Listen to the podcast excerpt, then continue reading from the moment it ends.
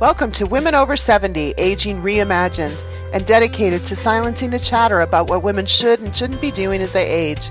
Here to bring you stories about women in their 70s, 80s, and 90s, women who are leading inspiring lives that make a difference to themselves and others, are Catherine Marienau and Gail Zelitzky.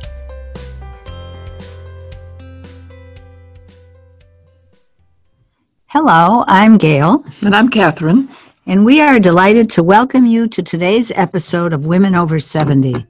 As you know by now, our signature is featuring women in their 70s, 80s, and 90s who are leading lives that illustrate inspiring ways to learn, contribute, and make a difference as we age.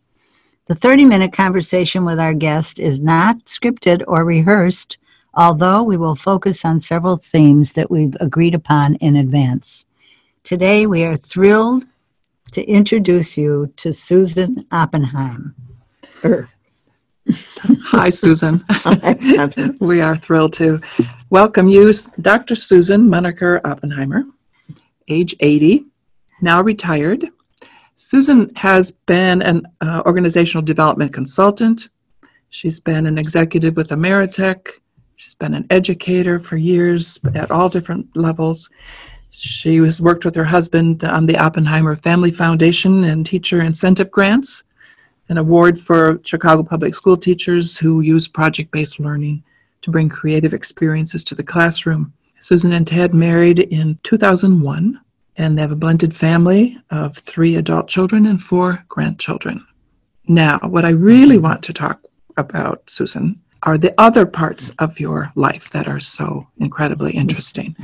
and I've known you for many years, and um, Gail and Susan actually share a common ex- bond in terms of being graduates of our individually designed graduate program here at School for New Learning. And I, having known Susan, one way to, I think, frame part of this conversation, Susan, is around your involvement in movements for equality and justice. So uh, we'd li- I just like to hear some of that history. What what got you started? Well, um, my parents were first generation, didn't have much money for us to go to college. And so I went to Towson State Teachers College, which was tuition free because it was following World War II by, you know, a decade or so. But um, it was a time when there was a great need for teachers and a population boom. And so I got to go to college because of that and because that's what women did, right? Mm-hmm. And that generation was to teach. And I remember sitting on a bed in a dorm room with another woman studying American history. And we were saying, wow, things used to happen. we, we looked at the labor movement and, you know, different movements of people. And there people would speak out and say what they thought, and it seemed that nothing was going on. This was like 1958, mm-hmm. 59, sometime around there. Who knew the world was about to mm-hmm. explode with all of these movements?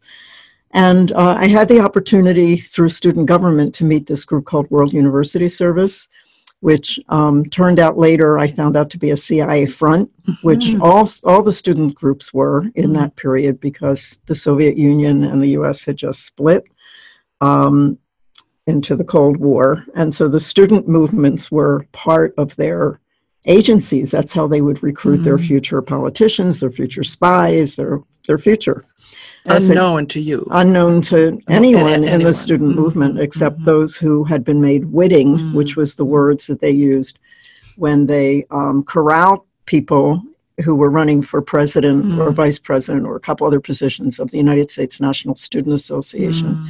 And they suddenly found themselves in a situation where they couldn't tell their families or anyone but that, that they had signed these papers. It was pretty horrendous. So that was part of what that the shift from being in this very provincial time and place mm-hmm. to a world where the student movements, the women's movement, which was the first movement I got involved mm-hmm. with, I was in the very first group of what's called second wave feminism, just because I was at the right place at the right time. What does that mean, though? What, what, um, what is I mean, I know what second wave is, but you, that you were involved in. So the first meeting, um, the first women's group, uh, there was a meeting in someone's house that Susan Klonsky remembered mm. the party, but I don't remember who it was. Um, where maybe about 25 or 30 women got together. There, there were papers that had been ri- written by women who were in the civil rights movement. This was 1966. And in 64, 65, the women inside of the, the civil rights movement would were talking about the way that they were treated mm-hmm. within the movement mm-hmm. and the sexual expectations of particularly um, yep. out women who were out of the country. Um, I mean, out of the um, area were expectations of these young women coming mm-hmm. down to help and so forth. And anyway, so that and Betty Friedan had written her book, mm-hmm. which came out in the late 50s, early 60s. And the combination of all of this had women, young women all over the country, um, talking about it, and these groups formed into what became consciousness ra- mm-hmm. called consciousness raising groups. But the very first official group that formed was the West Side Group in Chicago. And um, I was there. with all these very bright people who went to the University of Chicago and all the best mm-hmm. schools. And, you know, I just sat there and like a sponge to take it all in because I had no idea. When, when you say you were there, what does that mean you were there? You How did you get there? Right. Well, I was working at the University of Chicago in the student activities office. And so I became a member of SDS and went to all the meetings.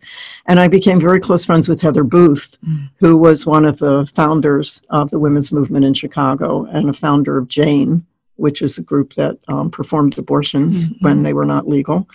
Um, she's been an activist her whole life, and many people will probably recognize Heather's name. But it was people of that quality. Um, and experience with a sense of how you uh, fight for agency and power. I didn't even know about those words mm-hmm. at that time. Mm-hmm. And so the whole thing was a huge revelation, and I was totally ripe for fighting these fights. Mm-hmm. So, you know, first came the women's movement, and then the civil rights movement came to Chicago. And I had been traveling with World University Service from campus to campus um, to do my work because uh, I worked for them for a couple of years as a traveler and wound up in Chicago.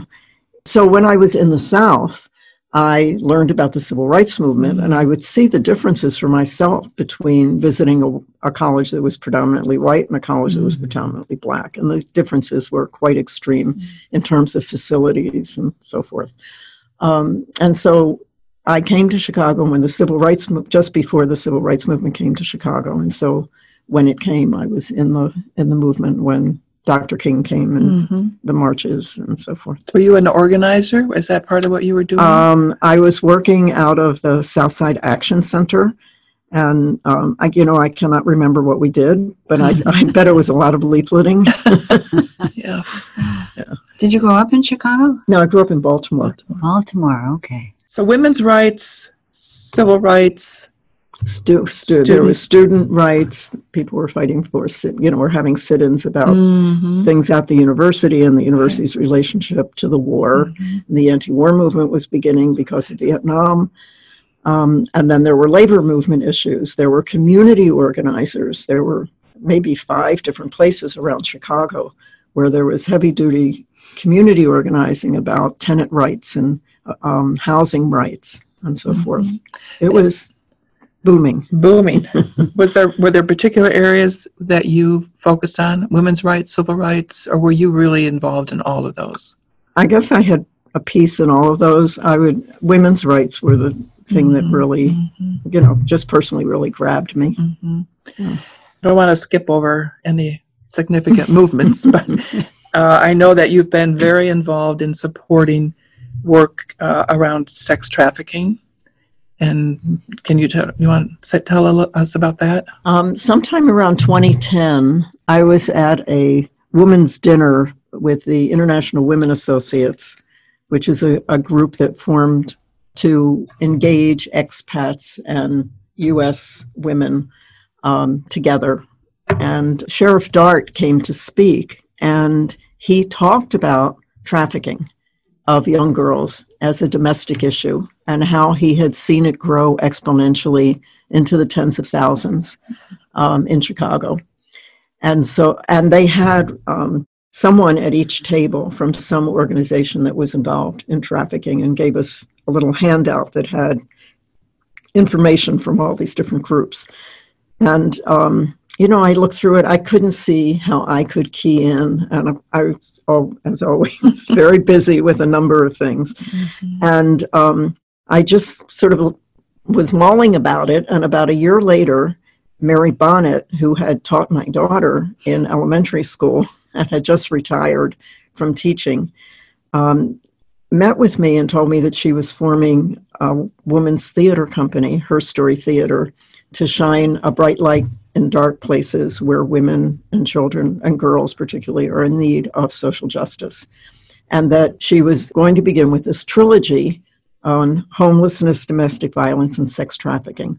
And her methodology was to interview people, the whole system. So she would interview uh, former prostitutes, former pimps, FBI agents, families, social workers, anybody who touched the issue in any way. And then she'd write a, a version, a fictionalized version of these real stories, including the laws and so forth. And um, she invited me to work with her, and I said, Yeah, I want to work on this because she did the homeless play and then she started researching domestic violence and what she realized was that sex trafficking cut through all of these mm-hmm. and she was she was going to do one play and then someone asked her to do a second play so she did a second play then we realized that we needed a play for students so she did a third play then she learned about these horrid men online called mongers mm-hmm. who um, trade information about young girls mm-hmm. everywhere in the country you can get one like ordering a pizza, is what they say. And so she did a fourth play on Monger. And so she has this cycle series and now does these wonderful things called sideshows uh, for professionals. So she has um, courtside for lawyers and judges. She's done about five or six of those. She's mm. huge response because the laws changed uh, in the early 2000s, mm-hmm. and very few judges knew about it at the time. Mm-hmm. That's much, you know, the fact that Jeffrey Epstein has been charged mm-hmm. and with all these sex trafficking charges, and people have some awareness that it happens. Um, in 2010, when we started, it was I called it the whiplash effect because mm-hmm. you tell people what was going on and their heads would just swirl. They couldn't imagine that so many girls from so many mm-hmm. different parts of the city were being trafficked mm-hmm. by local gangs in Chicago primarily. But it's different in every city. Mm-hmm. What has been your role? What have you done? I, I partnered with Mary, and so I do external liaison. Mm-hmm. And, you know, the first play, she needed 24 jazz singers. And I said, Oh, I can do that. I can do that. How is it that you knew, would know 24 jazz singers? Well, um, one of the things that attracted my husband and me together was our love for jazz. And he is currently on the board of the Jazz Institute of Chicago, and I'm on the board of the Hyde Park Jazz Festival. And we've supported and go to many, many other jazz functions in the city. And so over the years, I've got to know a lot of musicians and singers. And actually, most of the singers came through other people that I knew within the jazz community. But they came very, it was the fastest thing that I've had to do for in 4 mm-hmm. years for her. Mm-hmm. And then there was a waiting line because a lot of these women, especially from the black community, know someone, have someone in their family. Somebody's mm-hmm. disappeared, mm-hmm. a little girl. Mm-hmm. And, um, it's giving me so, chills. Yeah. Me too, as I'm yeah. listening. It's, yeah. it's, so yeah. that, that sounds like this is, this is a, a movement that you're going to continue to be involved in, to champion. Um, to the degree that I have a way to key in. Mm-hmm. I mean, I really, there's not, working with Mary was a very easy connection mm-hmm, for me mm-hmm. to do a lot of good work. Yeah. And I don't know that I have that in other ways, but us, I stay in touch with it. Mm-hmm. And she's moving on to other plays now. Oh, other topics? Other name? topics. Mary Bonnett, B O N N E T T, Her Story Theater dot org. Dot org. Yeah, great. In case yeah. anybody wants to look yeah, right. they can I, do that. Yeah, her I next could, play opens in the fall. I'll just mm-hmm, say it's I called Invisible, mm-hmm. and it's about the women of the Klan in the 1920s who became mainstream. So if you want to know why, what drives me, the thought of that is utterly chilling. Because look around. Say more. My, say that's that's all I have to say. My mouth is open because I just don't even think of women and the Klan in the same mm-hmm. breath. Right. And you're saying that there were women and there were lots of women? It was mainstream, is what Mary is saying. I haven't seen the mm. play yet. And I know there's been a lot of research about women, particularly in that period in the mm. Klan. Interesting. Yeah. Wow. You have done a lot, Susan. well, this is just scratches the surface. Scratches the surface is right. Um, the I know you and Ted to be very involved in supporting the arts in Chicago, and and and one um, aspect of that is supporting young younger kids, young kids, in helping them to have access to music and arts and but i can you tell us about that? Am i making i'm not making this up am i? No. Okay um, well through the teacher incentive grants that we did ted did for 40 years i worked with him on the mirror 20 with them. Um, primarily what he funded uh, were teachers to do creative work in the classroom, integrating the arts into other things. And he started, his focus became the arts when Chicago Public Schools withdrew the art programs mm-hmm. out of the schools. Mm-hmm. And my particular interest has always been around tap dance and jazz and theater as well, but um, really, you know, the jazz and the tap. And the Jazz Institute of Chicago has a program called Jazz Links, which has involved hundreds of kids in jazz programs. They had citywide jazz concerts and contests and stuff like that. And many, many of those students through Merit School of Music, mm-hmm. mm-hmm. through Orbert Davis's Jazz Philharmonic. There's, there are many, many jazz singers, um, musicians of all kinds who have mentoring programs for mm-hmm. kids. Mm-hmm. And um, many of those kids go on to have careers, not just as musicians, but, you know, as support, as producers and so forth. Um, writers, composers, whatever. And the same thing with tap dance, which is so interesting because 20 years ago, people thought tap was dead as an art. And what they're doing in tap dance now, if you have a chance to see you know something that's going on in your community around tap dance in chicago the two main groups are the chicago human rhythm project and mad rhythms and the people who run these two groups are dedicated to programs for young people and so bril barrett who runs mad rhythms has i think um, 60 kids this summer mm. and about 40 of them are repeats and I, not one or two time repeats. I mean repeats like who could get on the stage and perform mm-hmm. and have you your jaw drop. Mm-hmm. Some of them are doing choreography. A lot of the those who are really advanced are now teaching the younger kids.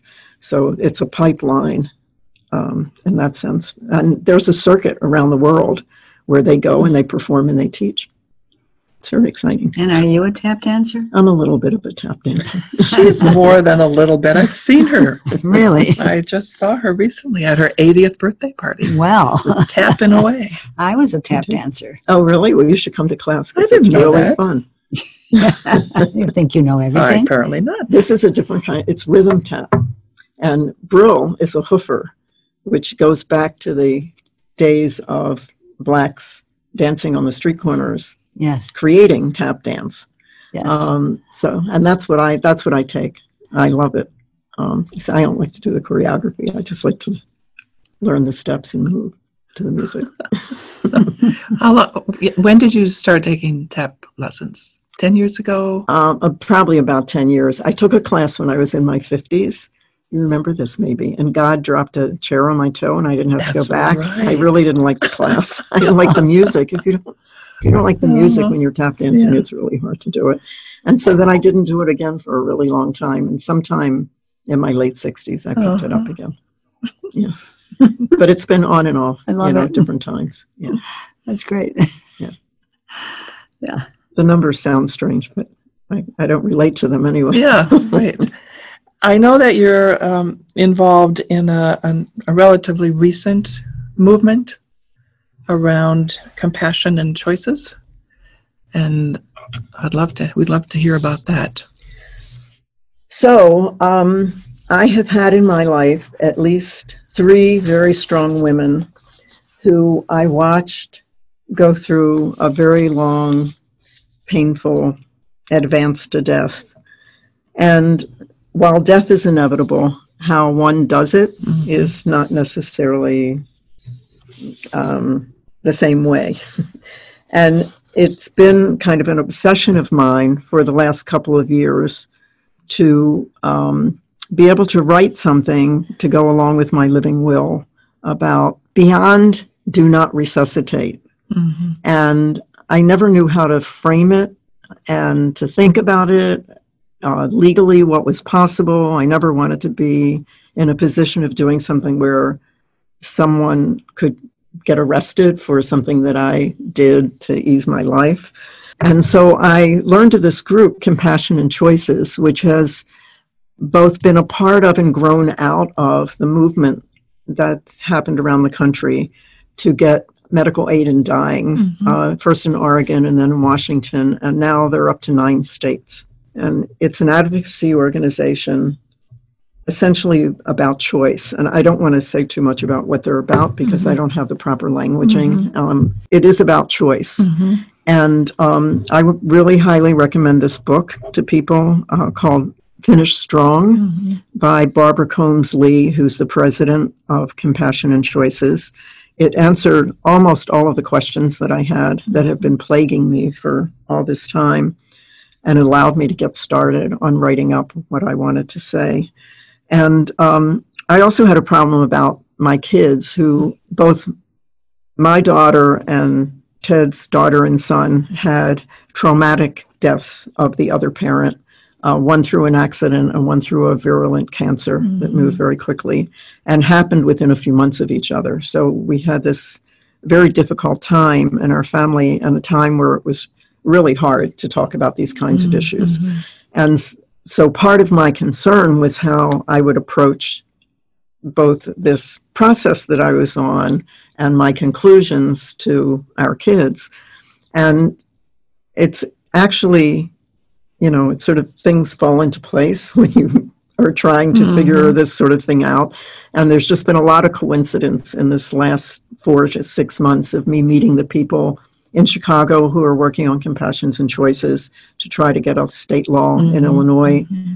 for medical aid in dying, and um, and in my kids coming, you know, are now older, and I mean it's been 13 years since their um, mm. their parents mm-hmm. died, and um, it's so the conversation has become easier as well.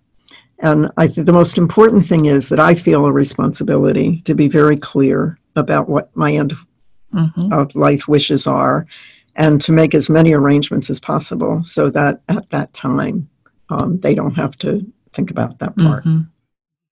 And are you involved, or, or, do you plan to be involved in uh, the working for the legislation? Le- I do. I do. Um, my hope is to be able to um, put people in Chicago in touch with them to play a role where I'm not doing organizing as I careful, something, careful, something, right? Something holding me back. Um, but you know, rather to um, to put networks in mm-hmm. touch with each other mm-hmm. and that kind of thing. Yeah. You probably have kind of surmised this by now, but Susan is one of the ultimate networkers. there isn't a person she doesn't know or couldn't find out. I mean, it's just amazing the, the networks that you have. It sounds yeah. that way, and yeah. you have so many disparate interests. Right. it is. And the the the other thing about Susan that I've witnessed over the years is that there's networking where you're it's kind of to your advantage to make these connections. Susan's connections are relational. Right? They're relational. They're not they're they're, they're they become your friends. They become your partners. They're just uh, they're the best kind. It's the best kind. it's authentic. That's it's, right. It's um, quite wonderful. I'm exhausted listening to you. Me too. We're wondering, do you think about aging and how do you think about it? Mm. Well, there's, you know, the little fear part in my brain that goes, wonder what it's going to be like when I'm blah, blah, blah, and what's going to go first. um, So I have those. On the other hand, I, you know, I'm strong and I, um, and I have good genes uh, that last probably longer than most people in my family wish that they did, Mm. which is part of why I think about this question. Um, so I just, um, I can't quite believe that I'm 80. Um, I, I'm sitting here with you, Susan. I cannot believe you're 80. you know, my energy level is not the same. And so learning to pay attention to that is a Mhm. huge Mhm. challenge. But there is such a change in energy level that I have to pay attention to it. Can you describe it, the change? Well, the change is um, I, part of it is in the brain that um, I can't process as many things as quickly as I used to. And I forget stuff that uh, promises that I've made to do things. This is really what scares me about taking stuff on because I stuff just disappears out of my brain and I don't know where it's gone. and it that's very new for me. And part of it, I had a very bad fall last year, Mhm. and so it took me about a year to get over the anesthesia of the surgery that I went through, surgeries, that I went Surgeries, through. um, and uh, so I'm much sharper now than I was, but I still don't feel like I'm back to what I was. And so I just, I'm paying very close attention to that and trying to be Mhm. careful not to take on. Mhm. It's doing what I'm committed to is about as much as I can do Mhm. and hope some of those commitments will go away at some point. At least you are being honest with yourself. I'm um, trying. Yeah. But I'm sure it's very difficult to not say yes when it's something you care about or someone that you care or about. someone you care about. She just said no to me. For the first time ever. Really? She did. I was very It proud was of her. so hard. was it? Oh, yes. Was couldn't you tell? Oh, I just felt. Oh my goodness, no. I was, I thought, well, good for you. that was that was one of the basis of our friendship. And I was so funny when you raised that at my party that um, Catherine and I actually be so she was my one of my advisors for my program. Mine too. But when uh, we became friends, when a very good friend of Catherine's was killed in Oak Park, Mhm. and um, we decided that we should take um, martial arts together for self-defense. Mhm. I'm not sure how much martial arts we learned, but we had great times stuck in traffic for hours getting out to the north side and back. And that was one of the first things we talked about was how to say no. Oh my goodness. well, we're we're making progress slowly. slowly. I think when you've been as active as you have and interested in so many things, it's it's really hard It is to hard. say no. Yeah. Even though when you can't do the job the way you used to do it and you know that, Right. you just feel bad that you said no. You do what you can, otherwise, the option is not to be engaged at all. Mhm. And that's for me, that's not a way that I want to live. Yeah, Yeah. for sure. You said you don't relate to the numbers Hmm. and they sound strange anyway. you didn't say which numbers. 60, 70, 80. I figured it was age you were talking about. yes. yes. Yeah, yeah. And um, you think of, you look at them and you s- ask yourself, I mean, why do they sound strange? Why, why do they sound strange? They just sound like big numbers, and I don't feel like I'm that big. You're not Not big enough to be 80. I'm not big enough to be 80. Yes. Right. Well, um, one of my mother's sisters lived to be um, 98 and she called me one day and we were having a conversation on the phone or i call, I call anyway um, and she was 95 and a half and and a half and um, i said something to her about it and she said age is just a number and so i just kind of stuck with that i didn't fully believe her but Mhm. now i i do Now you do. yeah I think it's interesting as I th- as I've seen as people get older, they start adding the 90 and a half. My mother, my mother's 93 and a half. Like when we were kids. yeah we would do that. We were like, Right. oh, I got to get to that next number. I don't want to get to that next number. Yeah. Uh, I also n- know you. Do I? I want to make sure that we're covering any other comments you want to make, or because I also know you to be a really fun person, and and you and Ted and your children, your family, um, you know, you go on jazz cruises and you travel during the winter and i'm so tired just hearing all the different places you've been. But um what what is what is fun? What's pleasure in Mm. For you now Well, sometimes pleasure is just sitting still, Mhm. right? Yesterday I read all day. oh i want a day oh like my God. It was yesterday I read all day. Um, I just, I was so exhausted and I just sat still. That was total pleasure. But, you know, um, we love to go to theater and to hear music and to Mhm. and watch dance. Those are three of our great enjoyments. And dancing together is one of our great thrills, which we haven't been able to do for the last several years. And um, after my husband has his new hip replacement, we hope that we'll be dancing again. That's, we're looking forward to that. Um, and we do like to travel. That also has just been difficult in the last couple years. So we're hoping that we'll be able to get back to having fun that way. susan and ted are a great dance couple We come from we're a mm-hmm. year and a half apart in age, and so we and he learned to dance on the East Coast.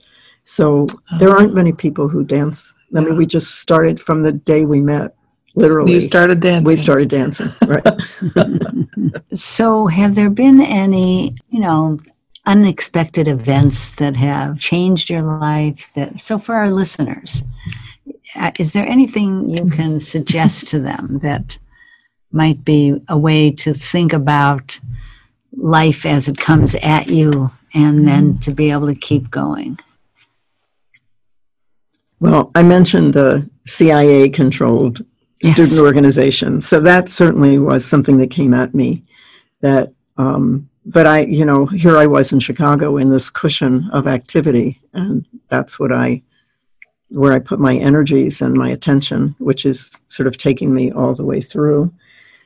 I would say the other thing that um, that I didn't expect was to watch my mother and a favorite aunt and a former mother-in-law who I really adored um, go through this hard time at the end, where these they were all just smart, you know, active women, and um, to watch them literally decay Mhm. over time with no options at all has really um, stayed in my mind. And I, when I first heard about compassions and choices, um, we're part of an organization called Death with Dignity. Mhm. And so there are a number of groups have sort of realigned into this coalition and some formed this new group.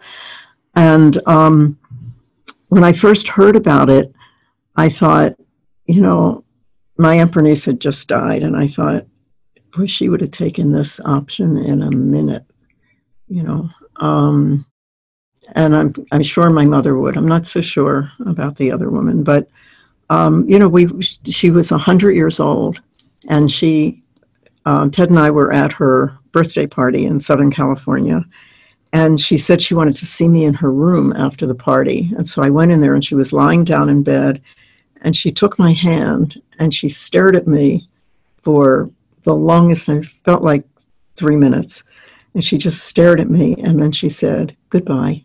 Mm. And I was like, oh my God, she's she knows she's leaving. And then she lived another three years and Mm. she just went down, down, down, down to the point I don't think she she always knew who I was, but she couldn't, you know, communicate Mhm. necessarily or something. And so I just thought, I don't want to do that. Mhm. I don't it was so, it was so undignified for all three of them Yeah. at the end. Mhm. I'm not speechless, but I'm just thinking about it. I feel speechless. I'm I feel so strongly uh, about the compassion and choices so that I just, I'm, this is an area that I personally am going to become involved in now that I'm retiring. um, and I just, I think I just join you in thinking it is enormously important. It's the ultimate justice. Yeah. Right. I agree. So, and anything else, Gail? No, I have found this conversation to be so interesting, Susan. That was fun And for I'm me. really Yeah. anxious to share it with our listeners. I know they're going to find it equally as interesting. And motivating. and Very inspiring, and motivating. Absolutely. We've been talking with Dr. Susan Munaker Oppenheimer. Thank you. Thank you.